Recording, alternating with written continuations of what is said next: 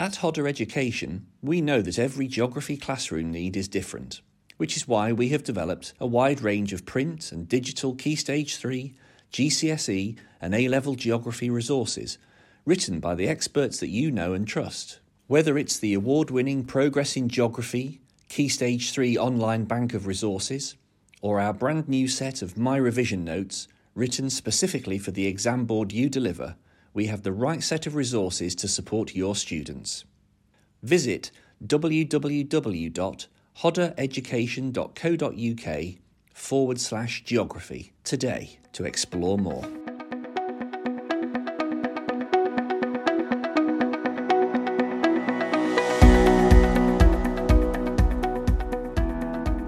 Hello there. Today I'm delighted to be joined by a long-time colleague and friend, David Gardner, on GeogPod.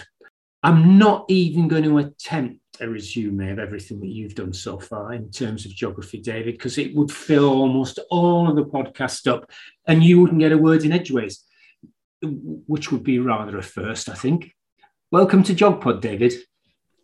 Hi, John. It's great to be here. I'm an avid listener of uh, GeogPod, and it's great to have this opportunity today to talk about the geography curriculum design process and significance of that in terms of teaching about climate change.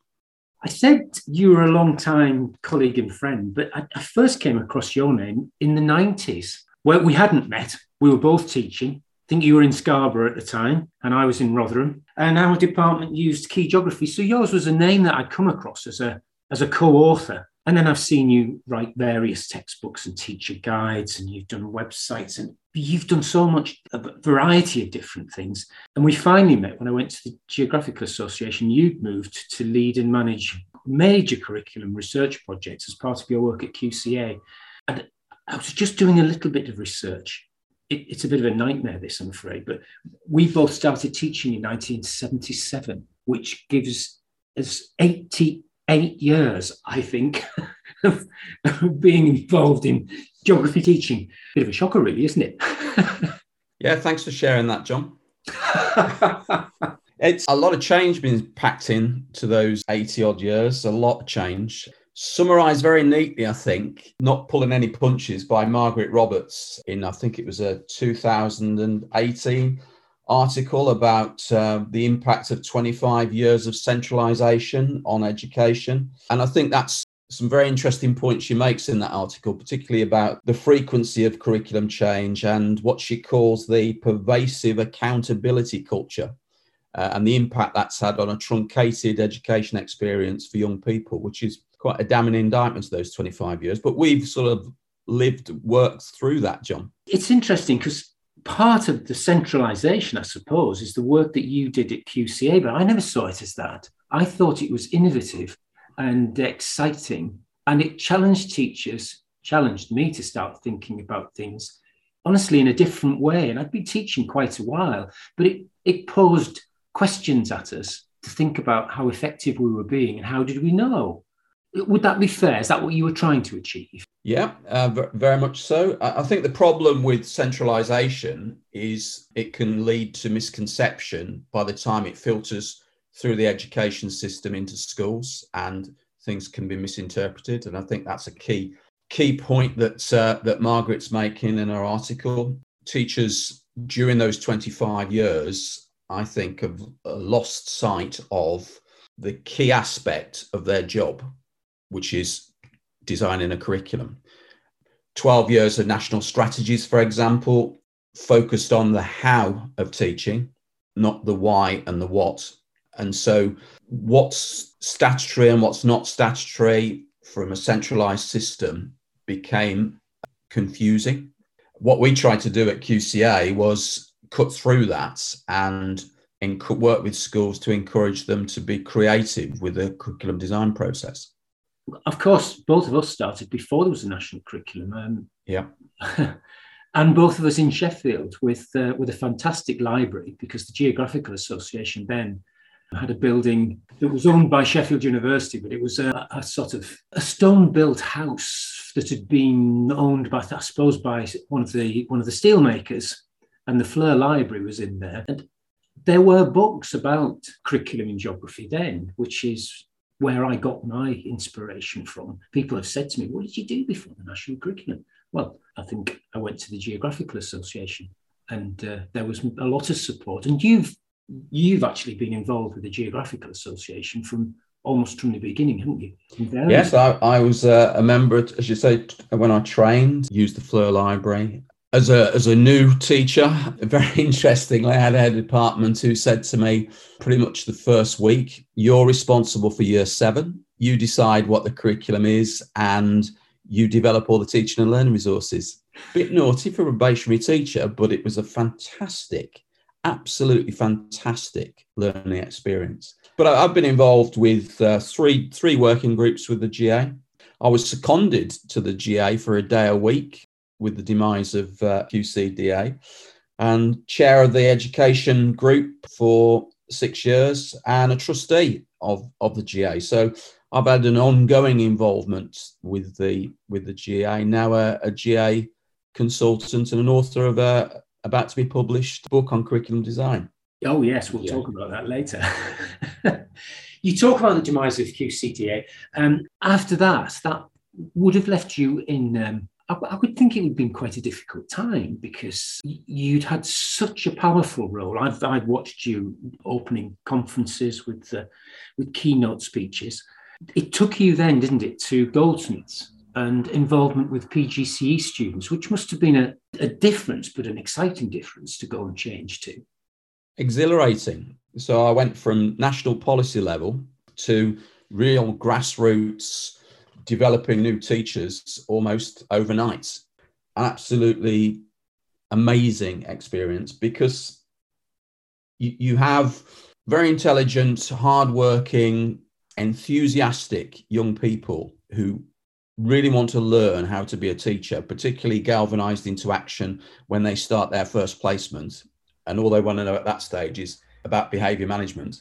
But you watch them grow over a period of 10 months, you watch them grow and develop and become really excellent practitioners in the classroom. And I'm still in touch with, with some trainees and know how successful they've become going from the policy level has also allowed you to help other countries look at their curriculum, hasn't it? So I, I know you. I, volunteered to carry your bags one time, I think, because you were um, you were heading off to Kazakhstan. But you've been involved in a number of curriculum development support work across several countries, haven't you? Yeah, that really started when I was at QCA because one of my responsibilities, as well as national lead for geography, was cross curricular dimensions, and in particular the global dimension and sustainable development. So, quite early on, I got an invitation. I think in my first year at QCA, I got an inv- invitation from ActionAid to go to India. And I went with a bunch of visiting teachers and came back and was really enthusiastic about the significance of developing a global dimension in the curriculum. And went to, to Jordan, Kuwait, South Africa, and um, Indonesia, uh, working with teachers across different countries, sharing ideas about curriculum and curriculum design. And also, on top of that, we had lots of delegations from different countries. Uh, and when they came to visit QCA, I was the person selected to talk to them about our curriculum and how it links and how it's different to their curriculum. So I became immersed in looking at curriculum and curriculum design and assessment across a range of countries. And then that's continued in, in my university work. So when I moved from Goldsmiths to UCL IOE, part of that job was an ongoing project uh, in Kazakhstan, working with teachers in Kazakhstan to design a curriculum for, for well, and to design a textbook actually across 10 different subjects. So 10 of us went out from IOE, working with teachers to think about how to design a textbook to best support teachers on something, a curriculum that was very different to what they had had before.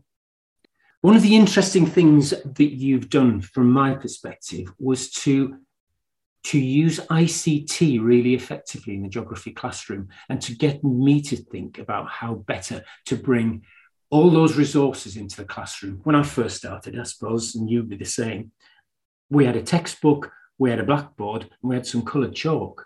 but it opens up geography to a whole new world of information. It's also difficult to know how to use it.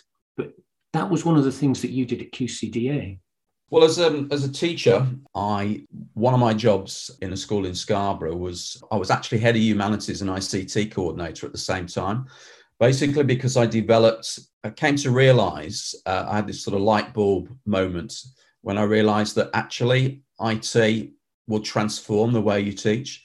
And in a subject like geography, that's about real people and real places, IT, the interactive whiteboard, brings and the internet brings the, the world, real people, real places as a sort of a portal into your classroom. I remember uh, in one of these GeogPods, you were talking to somebody about how you used to get the weather forecast by phoning Metfax. Yes. I used to do the same thing. So I used to phone them and, and the satellite image would come out, you'd burn it off onto an overhead transparency and show, look at this, this is the latest satellite image. And, and I suppose one of the things I'm envious about that I'm not a teacher now is how readily available that information is. Just go on the website and see it animated. Uh, it just really brings it all to life. Go to Google Earth and see the world. So start with a view of the school, type in whatever it is where you're studying. Let's say it's Kazakhstan, type it in.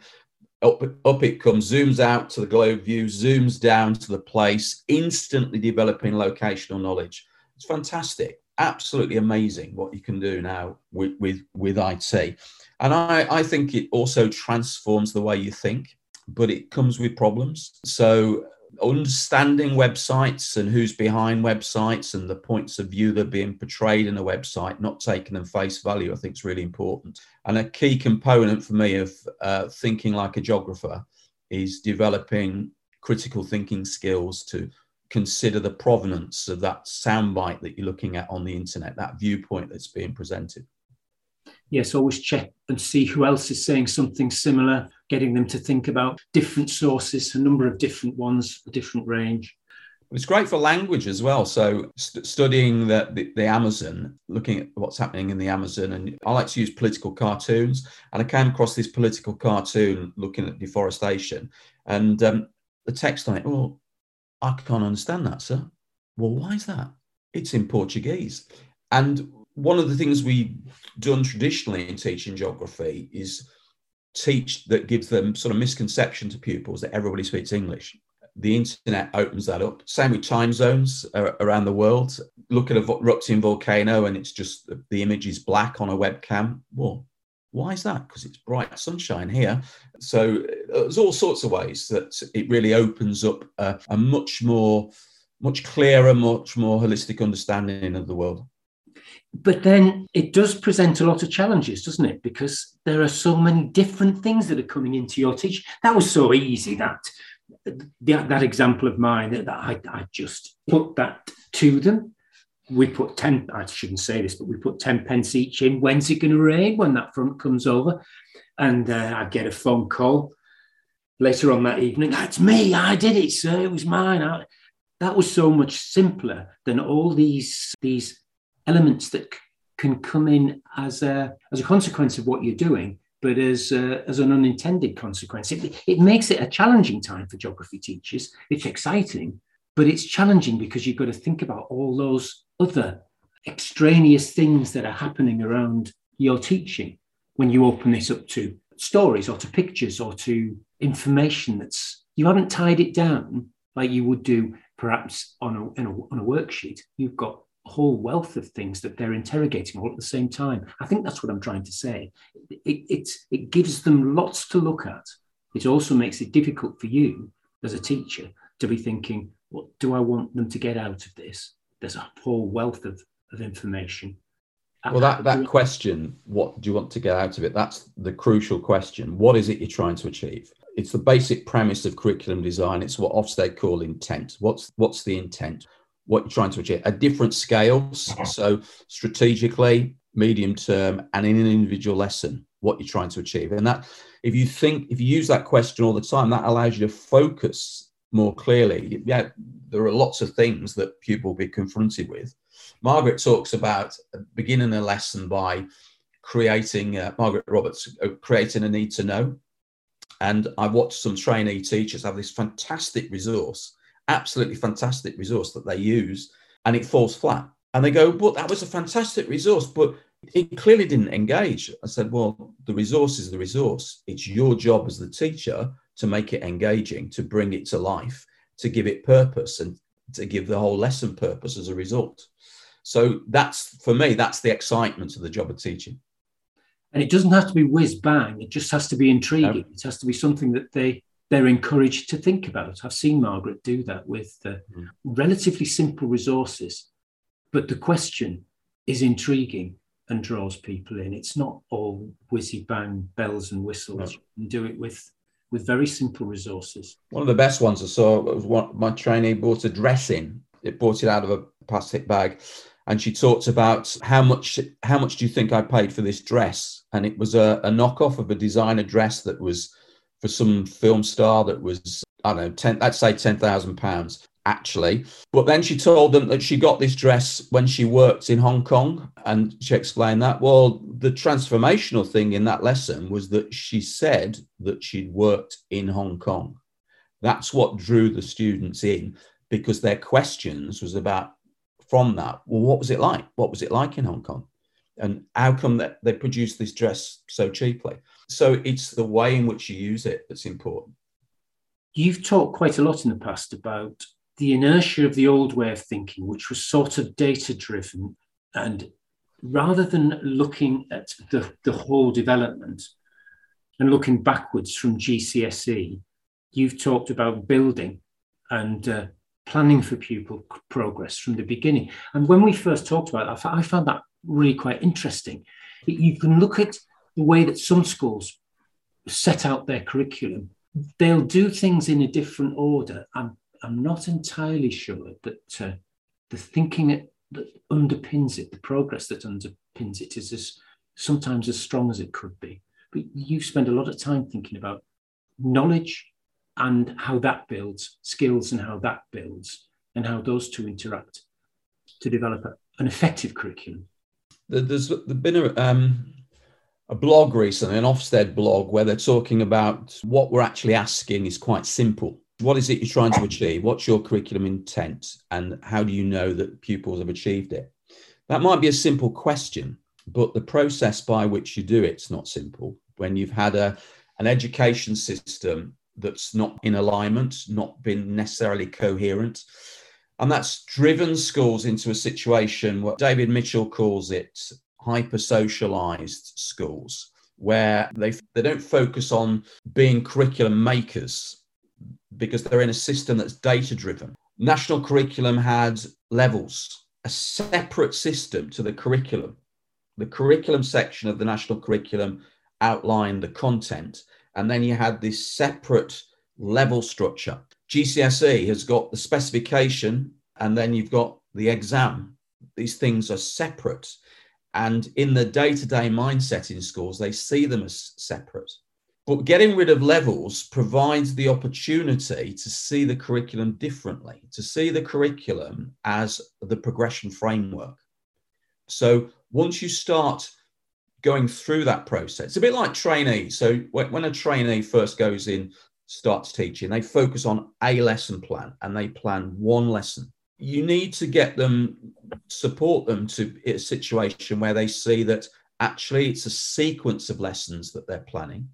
And that sequence of lessons has a, a narrative to get pupils to where you want them to get to in terms of their progress.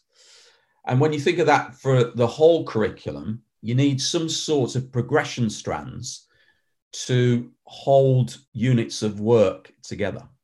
That was the, the thinking behind the, the Progress in Geography book, the Hodder book, was that right? This idea of how we could develop and progress through the knowledge. It was one of the most difficult things I've done, I think, because you you edited that and I wrote a couple of chapters and I you kept saying to me, you no, you can't do this now because that hasn't happened then. It hasn't. You had a picture in your head of the whole thing. And I was just doing a couple of chapters and trying to fit it in and not getting it right to begin with. But ultimately, it's uh, really satisfying.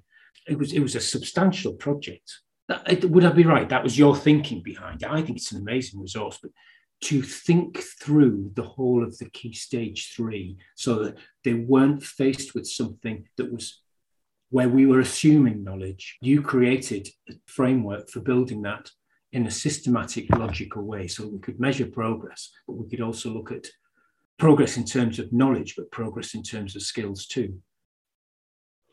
Well, since 2005, my time at QCA, my time teacher training, the consultancy work that I've been doing, I've worked with literally hundreds and hundreds of schools, teachers around the world. And the sort of things that the point that's raised on a regular basis is that we don't have time to plan the curriculum. Uh, we have these topics that we have. We, we inherited it when I started here. I inherited this Key Stage 3 curriculum. We've got our favorite topics that we teach. And it's all, uh, all the thinking is on content. The thinking is about just d- different topics with different year groups, not standing back and saying, well, what are we trying to achieve here? So, what the idea that I had that I took to, to Hodder Education was a, a book called Progress in Geography because that's why we're teachers, isn't it? There's a the famous quote um, about progression, and it's about well, if pupils don't make progress, what are we actually doing? So progress really important. But what does that progress look like? And although the GA's published some guidance about progression and what progression looks like. If you talk to a group of teachers, you'll get different responses to what they think that is. So we put an author team together, and I said, "Well, let's." I, I said to Hodder, "Let's. We'll be a department, and I'm I'm the head of department, and we've got teachers from at different stages in their in their career experience. Some teachers, some teachers haven't been teaching that long, uh, like Ellie, who was one of my uh, trainees at uh, at the institute. And we had a department meeting. And at this department meeting, we said, well, what are we trying to achieve in this book? So we came up with a vision. So the vision is presented as an open flap in the book because a vision is to be shared with pupils. Uh, so that vision is what you're trying to achieve. And there are activities that permeate the book that take pupils back to that vision. Because if, if pupils are going to make progress, they need to be aware, as well as the teachers using uh, the book need to be aware is is what the end goal is, what the end goal for that key stage is. So we started in that way. We then decided we did a card sort activity. Well, these are the potential topics. Let's put them into some sort of logical sequence that will best support pupils to make progress in terms of where we want them to be. So we went through that process. Development was in year nine, or uh, so so that's after unit ten. Africa was uh, one of the first topics, and I'm going, well, how's that going to work? You can't have development at Unit 11 because that's a concept that you you have to introduce quite early on. Economy was another one that was was in year nine. You, you can't have economy as a concept in year nine because you've got to introduce to, to students what economy is if they're going to understand globalization, if they're going to understand development. Uh, there's a connection between an evolving economy and population. The place units uh, are really need to be placed strategically because through studying a continent like Africa or Asia or a region like the Middle East, you can progress concepts that you've introduced, like population, population change, migration. You can progress them within a context of a continent and see how they interlink. Now, for me, interconnection, interlink is the real threshold concept that helps pupils to achieve the vision. And the vision for progress in geography is, is about thinking like a geographer. So, first unit in the book is about what is a geographer. The final unit in the book is what's the future for the planet, i.e., looking at climate change, from the lens of being a geographer. So the whole book is carefully sequenced, and there are activities, say, in a chapter on Asia that refers pupils back and use geographical data that's in an earlier chapter. So the world map that shows population distribution is used in future units. So we sequenced that curriculum. Uh, this is well before Ofsted began their curriculum research uh, and came up with their, their mantra about a coherent, sequenced curriculum. But also, I listened to the issues that teacher had said. So we have detailed schemes of work for each unit. We have 150 lesson plans for each unit because sequencing and coherence needs to operate at the big picture. So becoming a geographer to the final unit that pulls all that learning together. So that's a strategic inquiry. Each medium term plan, each unit of work has responsibilities for a chunk of the learning to progress pupils to where you want them to be in terms of being, uh, thinking like a geographer. Uh, and lesson plans, uh, because a medium term plan or a unit is a, a sequence of lessons, each lesson has a sequence. An inquiry, if you're going to think like a geographer, you need to investigate as a matter of routine you need to have to have the ability to interpret geographical data uh, and be presented with geographical data as a matter of routine. So there are no illustrations in Progress in Geography that are there as wallpaper. Every single resource in the book, whether it be a big flap of an ordnance survey map, or it be an aerial photograph, or it be a political cartoon, is placed with precision by the authors and the activities are there to make sense of that, that geographical data. So, for instance, there are 26 Ordnance Survey maps in Progress in Geography, 59 Atlas maps, uh, and all up to date uh, and um, will be updated again in the future. Supported by a PowerPoint presentation for each lesson with up to date resources, and now over 700 web links to enhance the resources that are in the book. So yeah, it was a challenge. to actually it's actually right. Yeah, more more for you than me. I only had two bits, but it's a massive change in thinking about the job of teaching. I took a lot from the Geographical Association when I first started, before the, the national curriculum. But I'm I'm not sure, even until I, I got involved with that with you, that I thought enough about sequencing. Just one example. I used to teach the A level physical geography, partly because nobody else wanted to do it when AS came in, the glaciation units became an AS unit rather than in A2, as far as I remember. And it was always the one that the students had liked most, had done really well in. I moved it to uh, the lower sixth, and suddenly I had students who were really struggling, and I couldn't work out why. I didn't know what I'd done differently, but of course, it was in a different it was in a different place. So we I hadn't thought about the curriculum making element of it, where these things fall. I just moved it lock, stock, and barrel and shifted it and thought it'll work here. And of course, it doesn't. Sometimes, anyway. So it, it is just a, a huge change in thinking about teaching and about curriculum making. I think you've used this phrase, curriculum making becoming a way of life. Yeah, I mean, Charles uh, Rawding, in an article years ago in Teaching Geography, talked about holistic, I think it was called holistic geographies. And he said if you don't plan for coherence, then how does the curriculum, geography, go? what does geography as a subject present to pupils? Because you know, one week you're doing volcanoes, next week you're doing population. They don't get what geography is as a subject. And that's our job because uh, and we're telling a story. It's a narrative. Um, you're planning a narrative. My, my wife read uh, The Goldfinch by uh, Donna Tartt. And she thought it's a fantastic, absolutely fantastic book. Loved it. So um, we went to see. I, I hadn't read it, so we went to see the film when it when it came out, and I couldn't make and tail of this film. I I, I, I didn't know what was going on. Who's that? What what? Why has that happened? And um, we came out, and I said, "I thought you said this was this was really really good story."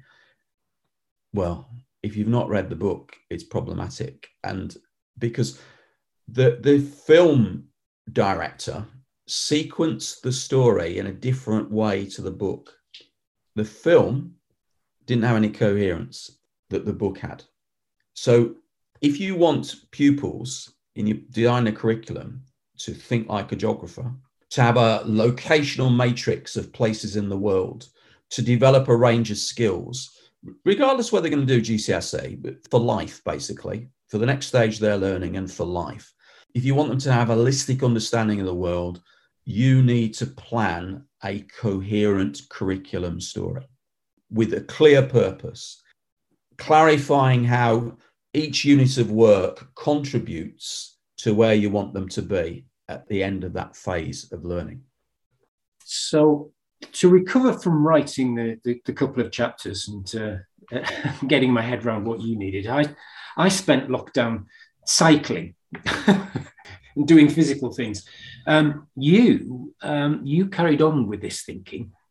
You've been writing, I know you've been writing an online course that will explore ideas about everything that we've just been speaking about quality, geography education, what thinking geography geographically looks like, how to design an effective curriculum that sequences appropriately and allows for that progression.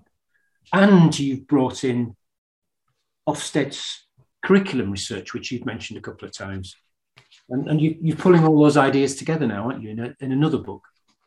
Yep, it's due out anytime now. Here we are in December. It's due out anytime now. Probably if you're listening to this, it, it's actually come out. Planning your coherent 11 to 16 geography curriculum, a design toolkit. For me, this has pulled together pretty much all I've learned in all those phases that we've talked about from starting off in teaching, working at QCA, teacher education, talking to schools around the world about, about their curriculum pulls it together in one place because that's the problem for teachers having everything in one place. This is what I've tried to do make it helpful, pull thinking in one place. So the book divides into two sections. First section is a, an overview of theory about curriculum. What's curriculum? What does it mean? It means different things to different people. How's the idea of curriculum evolved? what's progression? What does progression look like? What have we been through? It, because one of the reasons why we all have a different perception of curriculum is because we're influenced by the stages of education that we've been through. It will colour our view on what curriculum is. So that's explained. The ideas of geography educators uh, are explained. The really pivotal role of key GA publications like the Manifesto, launching ideas about the grammar of geography and the vocabulary of geography, thinking about concepts and, and what's their important role in designing a curriculum, ideas about place, ideas about inquiry and the, and the importance of inquiry. The guidance section of the book is built around a design process, a seven step curriculum design process that uses the intent, implementation, and impact, the I words that uh, Ofsted uh, use. But it's really based on some thinking we did at QCA, a, a process of disciplined innovation. So you begin by creating a vision. What is it you're trying to achieve? And there are tools, design tools, and activities to support you thinking about what your vision might look like what's your starting point? What are your pupils like now? What can they do and can't do? So, what do you need to focus on in, in your curriculum intent? So, set some goals for that and then design your curriculum. All of that is what Ofsted calls curriculum intent. So, sequencing your units of work to best support pupils to where they want to be. Assign um, responsibilities for your three progression strands. And these three progression strands come from a, a lovely little pamphlet that I helped with, John Hopkin led on, about a progression framework, which you can, if you're a GA member, you can download from the GA website, that identifies these three progression strands like world locational knowledge, understanding concepts, and skills. And they are the, they're the aims of the national curriculum, and they then permeate into the AOs of GCSE, and then they also flow into the AOs of A level because one of the advantages schools have got now is that progression is built in to the DFE documents. So by going back to those DFE documents, the GCSE subject content, the national curriculum, and the A level subject content, the progression that's built into the documents and therefore the specifications is outlined. And the third section of the book are case studies. I've worked with five schools over a period of a year, working on how they've developed their curriculum. So they they tell their curriculum story. This is the way we did it. This is how we approached intent. Here is our intent. This is how they, we then implemented the curriculum to bring that intent to life. These are some of the things that we've learned from that process. And now we're thinking about impact. How do we know our curriculum's been successful? What measures are we going to put into place? So there's a link between in the guidance, there are tools on how to do that. And then in the case studies chapter, teachers explain how they've actually done that. But where they are now, it's only a snapshot in time. It's not even where they are now, it's where they are about nearly a year ago in terms of that design process they went through. It's only small changes sometimes that can make something very effective or not work, which is what you were saying uh, much earlier on about watching one of your, your teachers. I've, my two my two boys went through the same two schools but with change in in leadership in geography. My eldest son went through and said, "No offense, Dad, I know what you do. I'm not going to do geography. I can't see the point." And the younger one coming through with a different vision and a restructuring, not completely throwing everything out, then going on to do geography at university and a master's, and now an environmental consultant. It's it was the difference between I can't see the point and I see my progression going through here was about the clarity of thought of the teachers, I think, with what are we doing and why are we doing it. And that, that made a big difference for, for both of them. But still, a lot of the work was the same. It had just been rejigged and rethought and repurposed so that it, it had that meaning, that sequence which you talked about. And that's very, really important.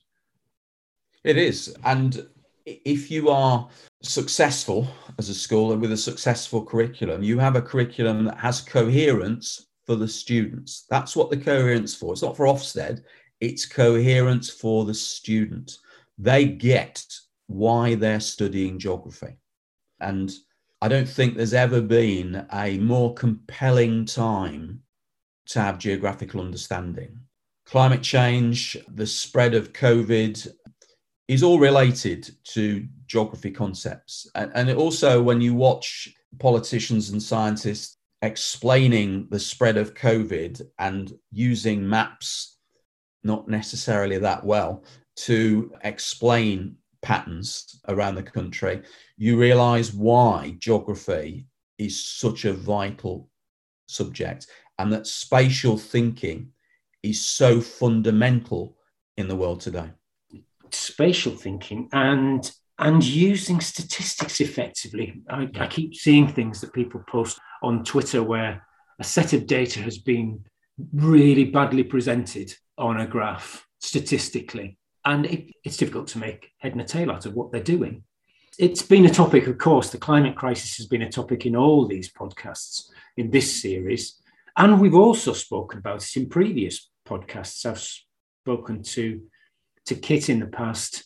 Kit talks about the climate crisis causing climate anxiety, and it could be seen as a as a safeguarding issue for those students who are taking who, who are getting really concerned. And I've also seen people talking about just doing what well, I did a one-off lesson or I did this or I did that. It, it needs to be effectively integrated into the curriculum to allow them to make informed decisions without feeling overly anxious about what's happening. Where do you see it sequencing? Well, it, it was very interesting listening to um, Tim Daly, uh, Dr. Tim Daly, and Kate Stockings on a, a recent GeogPod. And Kate was talking about where you sequence it and and where you do it. And she admitted she didn't have an answer. Katie Walter on a previous GeogPod as well talked about building blocks in the curriculum. And I'm very much agree with that philosophy of of building blocks. You, you have to build blocks, you have to build foundation knowledge and understanding before you can successfully introduce the idea of climate change. When when we were writing different units, some of the teachers wanted to write about climate change in their unit. So I'm saying, nope, nope, we're not writing about climate change there. Climate change is unit 15, it's the concluding unit. We can talk about some of the, we can write about, get students to understand some of the things that are happening in the world, but we're not actually going to refer to climate change. Now, some people see that as different. I've seen some schools' curriculum where they do climate change in year seven and the principles of weather and climate in year nine. That makes no sense to me whatsoever. You have to introduce the concepts of weather. You have to introduce the concept of climate. These are building blocks to understand what's happening. What worries me now is that at GCSE, you've got extreme weather. So teachers, oh, extreme weather. I'll teach extreme weather in Key Stage 3 in preparation for GCSE. So you never actually do the principles of how weather works. You just do extremes. And that's unhelpful because you have to line up and sequence your building blocks. So we made the decision with Progress in Geography to make climate change the last unit.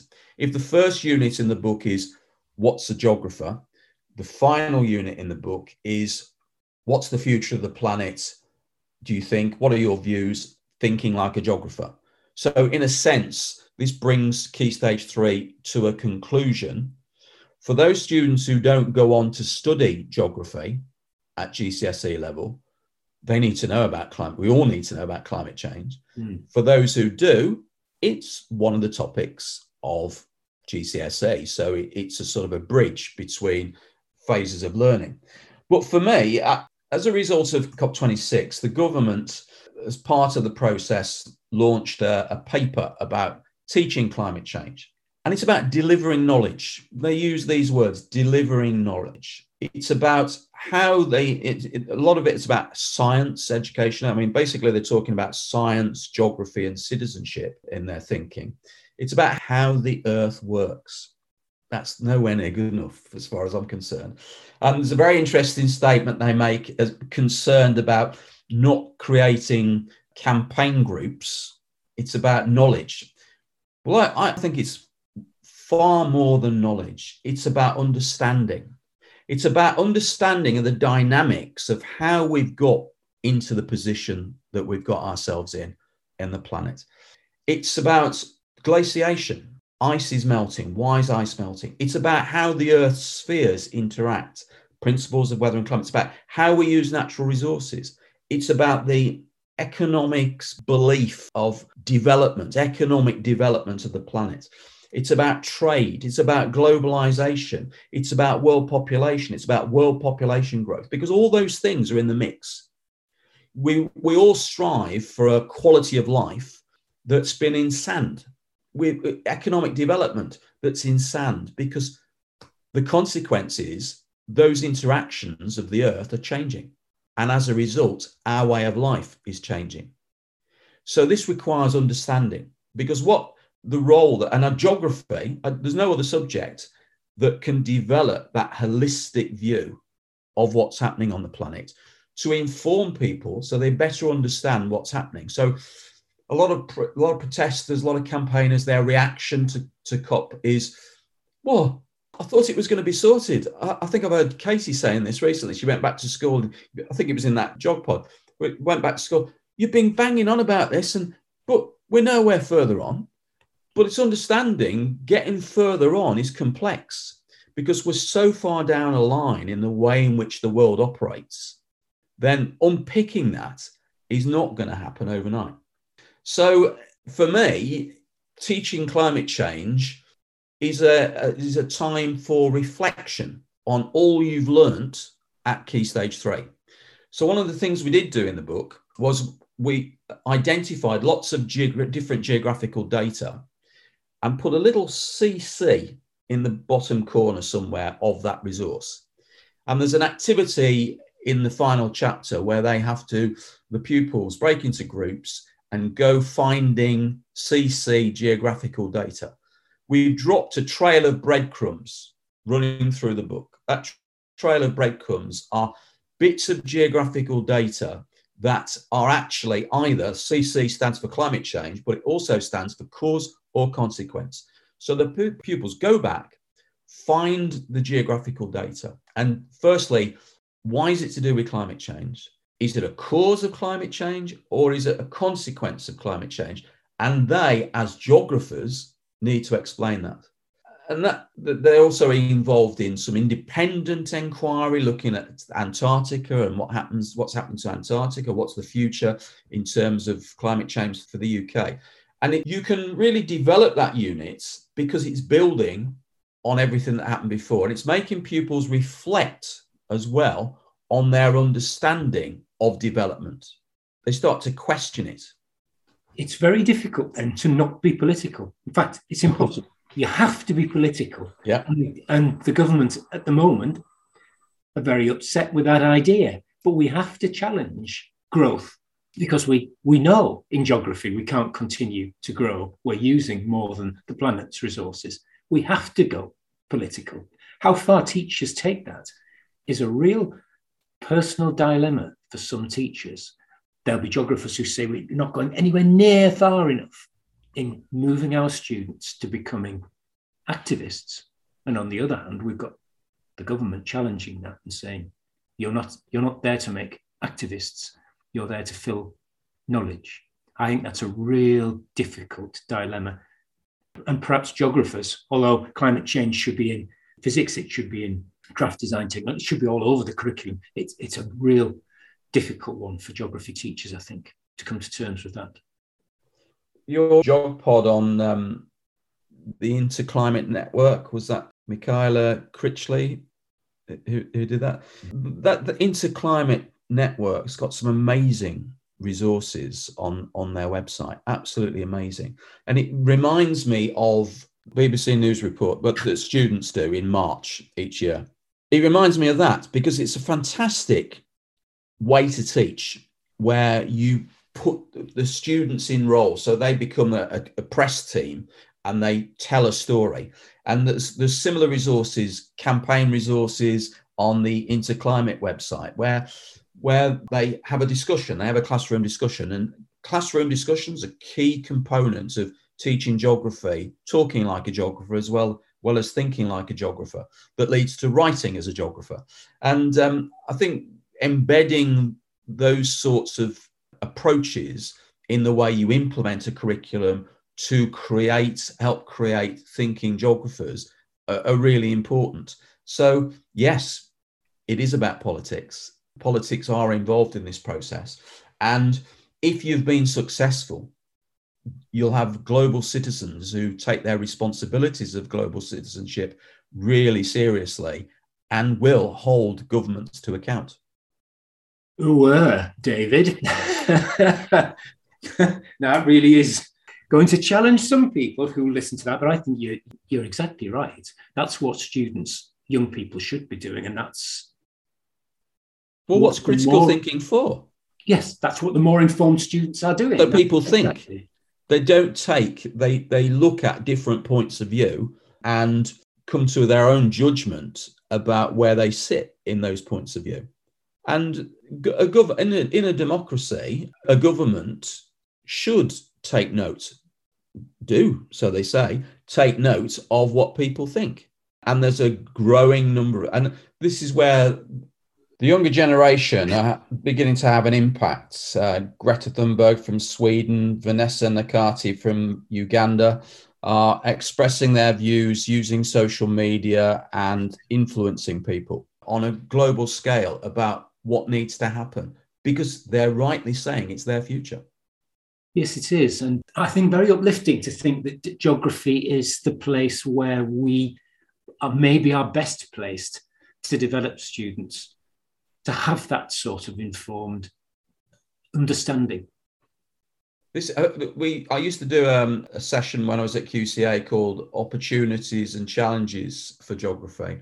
Well, we've just encompassed the challenge and the opportunity. But what an opportunity! What an amazing opportunity for the next generation of youngsters in schools to be aware of the awesome purpose of our subject that's going to affect them throughout their lives and develop a real understanding, a spatial awareness, a critical thinking to, to become to informed judgments about and influence people in where we might go in the future. And it's very pressing that we do that. I don't think I could top that, David. I think that's a summary that's that's a very uplifting one about geography and its place in the curriculum. It's been fascinating talking to you again today, as it always is. Thank you very much for joining us on GeogPod. It's been Thank a great you, session. Really enjoyed it.